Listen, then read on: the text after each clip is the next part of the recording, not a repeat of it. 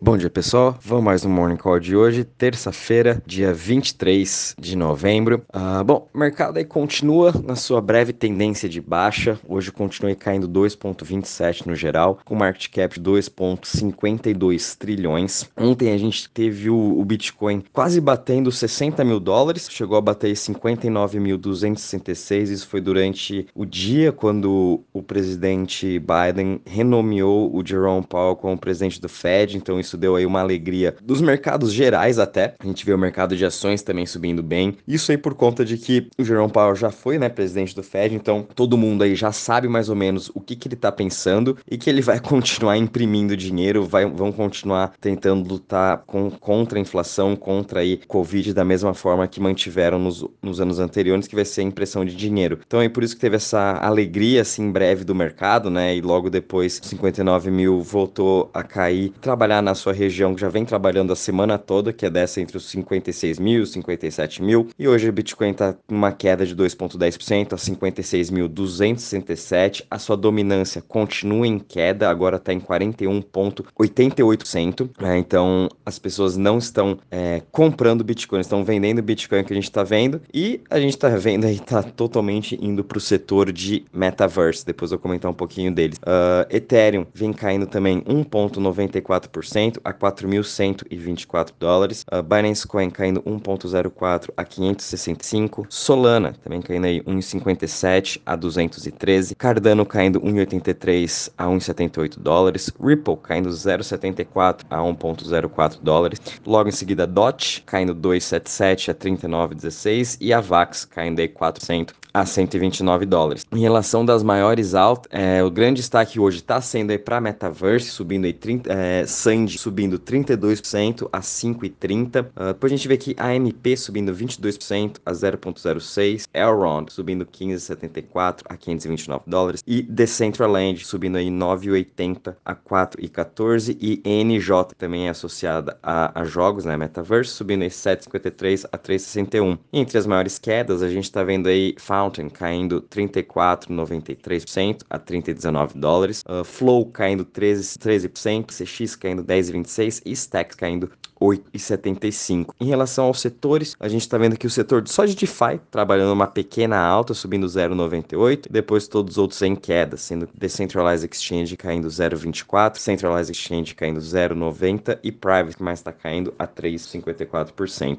O Crypto Fear Index anda bem volátil. Ontem a gente fechou em 50 pontos, agora já está em 33, então isso aí foi mais mesmo por conta da queda de tarde, né, que teve lá do Bitcoin 159, voltando a trabalhar nos 56 mil dólares. Essa queda aqui dos 33 pontos é vem sempre numa região interessante onde o Bitcoin já tinha trabalhado e depois de estar nessa região é, ele subiu aí novamente 70, 80 pontos no Crypto in Fear Index. Um pouquinho do mercado realmente esses últimos dias, semana tá sendo bem chata, né? É, nem tudo, como a gente sabe, é maravilhas, nem tudo é alta no mercado de cripto, uh, mas olhando assim, fazendo análise on-chain, vendo todos os dados que a gente está vendo aqui de cripto, não tem o melhor lugar para a gente estar tá comprado, né? A gente está vendo uma adoção sempre cada vez maior, principalmente as pessoas que estão comprando Bitcoin agora são as grandes instituições e eles estão comprando e retirando esses Bitcoins das exchanges, estão retirando de circulação, mantendo aí nas suas private wallets, nas suas cold wallets, onde for. Então, essas análises ainda continuam super otimistas para a gente. Tá vindo, entrando, acho que não entrou mais 100, 140 milhões de dólares essa semana, teve um inflow muito grande aí também para essa parte de cripto. Depois vou pegar exatamente aqui os dados para vocês. É, essa matéria eu vi ontem, esqueci de salvar aqui, mas depois eu mando aqui certinho para onde que foi todo esse dinheiro que entrou na semana, tá? É, então a gente está vendo ainda, continuando essa entrada de capital, o, cap, o, o mercado também de M&A, né, de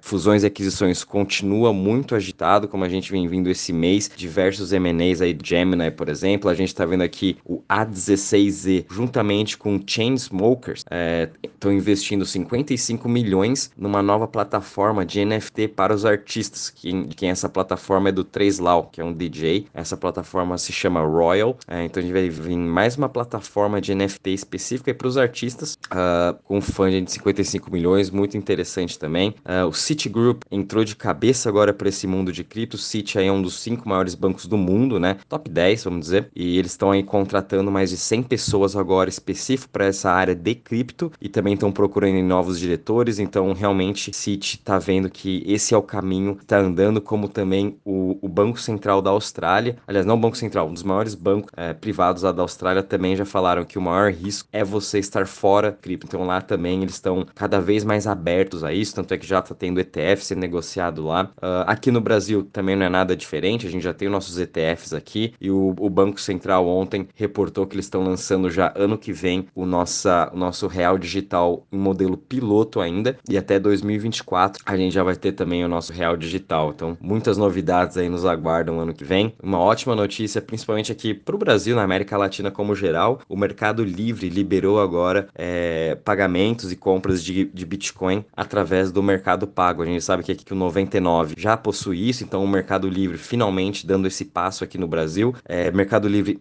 já possui Bitcoin em carteira desde a metade do ano. Tava aí, a gente estava aguardando essa notícia positiva do Mercado Livre. E agora vamos só aguardar quando a Amazon vai fazer isso, Magazine Luiza, Via Varejo. Enquanto elas não fizerem, vão continuar sofrendo mais ainda, que é como a gente está vendo esse setor aí de varejo sofrendo bastante. É mais por motivos macro do Brasil mesmo, uh, do que por pela, pelas empresas, porque elas ainda continuam super saudáveis. Mas realmente as pessoas se reinventar, como o Mercado Livre aqui está se reinventando, está sendo grande destaque. Lembrando que o Mercado Livre também fez uma emissão e acabou de levantar 1,5 bi para eles investirem aqui na América Latina. Então, acho que essa parte de pagamento de cripto é só o começo e vamos ter mais novidades aí. Quem sabe também um marketplace de NFT, alguma coisa. E também aqui a gente teve ontem mais um jogador de futebol americano, o Odell Beckham Jr., que vai receber o seu salário agora em Bitcoin. Então, cada vez mais pessoas, também os atletas, entrando muito para isso e, óbvio, também com influência do, de outros atletas que já são patrocinados por corretoras, né? Então, isso ajuda bastante. Uh, de notícia é isso mesmo, pessoal. Não teve muita coisa de ontem para hoje. O mercado tá realmente chato, mas é, tenham paciência, né? Que no final vai dar tudo certo, não tem por que estar tá se preocupando. É, o mercado tá parado mesmo, mas é quando ele fica parado assim que realmente alguma coisa muito grande vai acontecer nos próximos dias. Tenho certeza aí que tudo é possível e ainda acho que a gente vai terminar em novembro com a próxima aí ou acima dos 98 mil dólares. Mas também, se não terminar nos 98 mil dólares, se terminar nos 90 ou 80 mil dólares, cara, isso já tá ótimo. Olha toda a evolução que a gente já teve, né? É, a gente não pode também sempre estar tá se baseando 100%